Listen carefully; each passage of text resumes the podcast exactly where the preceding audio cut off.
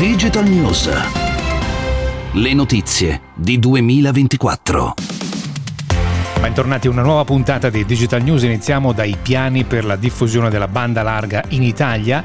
Il raggruppamento di aziende Inwit, TIM e Vodafone si è aggiudicato la gara per coprire con la rete cinque G le aree a fallimento di mercato, cioè dove gli operatori non hanno convenienza economica a coprire le aree. Quindi arriva lo Stato che eh, contribuisce con il novanta per cento della spesa. L'investimento consiste in trecentoquarantacinque virgola sette milioni, quindi trecentoquarantasei milioni di euro finanziati, quindi di finanziamento pubblico, a fronte di una base di gara che era di cinquecentosessantasette milioni.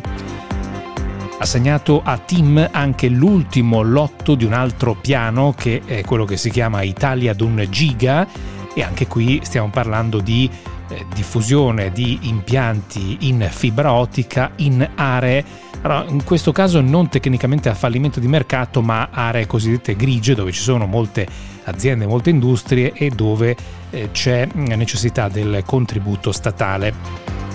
Comunque la notizia di oggi, la vera notizia, la grande notizia di oggi, è che sono state aggiudicate tutte le gare previste per l'assegnazione dei fondi del Piano Nazionale di Ripresa e Resilienza dedicate alla banda larga.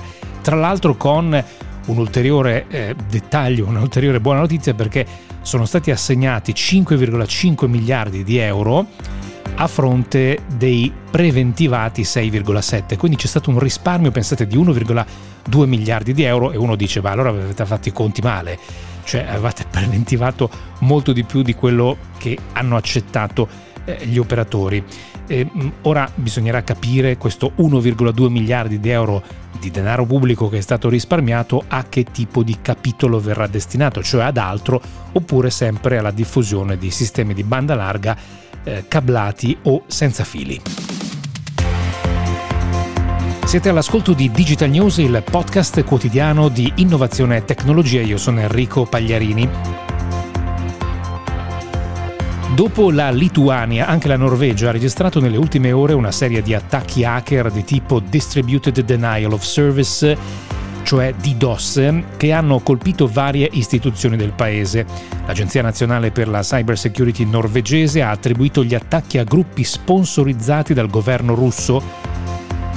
Gli attacchi DDoS, quindi Distributed Denial of Service, sono attacchi puramente dimostrativi, cioè si imballano le reti eh, mandando in tilt i siti internet, però normalmente non vengono creati danni, se non il danno per, per, per il fatto che quel sito particolare non è eh, raggiungibile per dieci minuti, mezz'ora, un'ora, ore, ma di solito questi attacchi durano Pochi, pochi minuti o poche decine di minuti, ma a volte ci sono anche stati attacchi di questo tipo che sono mh, durati molto di più, e non c'è nemmeno esfiltrazione di dati. Infatti anche in questo caso la, l'agenzia ha segnalato che, almeno per quanto riguarda eh, al momento, non ci sono segnalazioni di eh, dati rubati.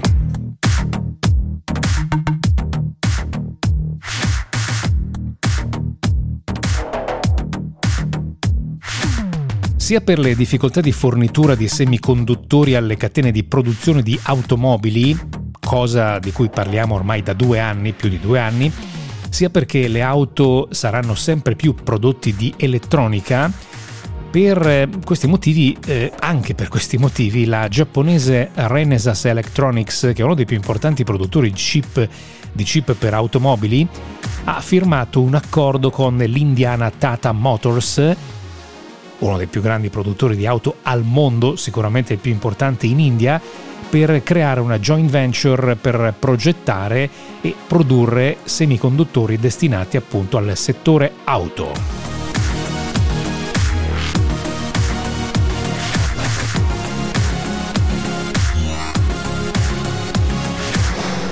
La cinese Tencent, uno dei più grandi colossi high-tech cinesi, ha confermato il proprio interesse in quella che definisce Extended Reality. Non la chiamano metaverso, bravi, almeno us- usano un termine un po' diverso, Extended Reality, e che potrebbe, secondo la società, offrire buone opportunità nei prossimi quattro o cinque anni. Tencent ha confermato di aver creato una divisione per studiare sia l'hardware che il software di queste nuove dimensioni. Notizia che era stata anticipata dalla Reuters, ma appunto che è stata confermata da Tencent.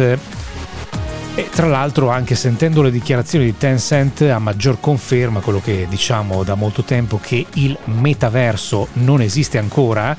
Chi vi vende, chi parla di, meta- di metaverso parla più o meno a vanvera e parla sostanzialmente di mondi virtuali, ma il metaverso, il metaverso è un'altra cosa, o quella che dice Tencent Extended Reality, cioè una, un mix tra realtà aumentata, mondo fisico e mondi virtuali, tendenzialmente tutto quello che passa attraverso la realtà aumentata con nuove tecnologie, nuovi visori e nuove eh, tipologie di eh, interazione. Era l'ultima notizia di Digital News, torniamo con un nuovo episodio domani.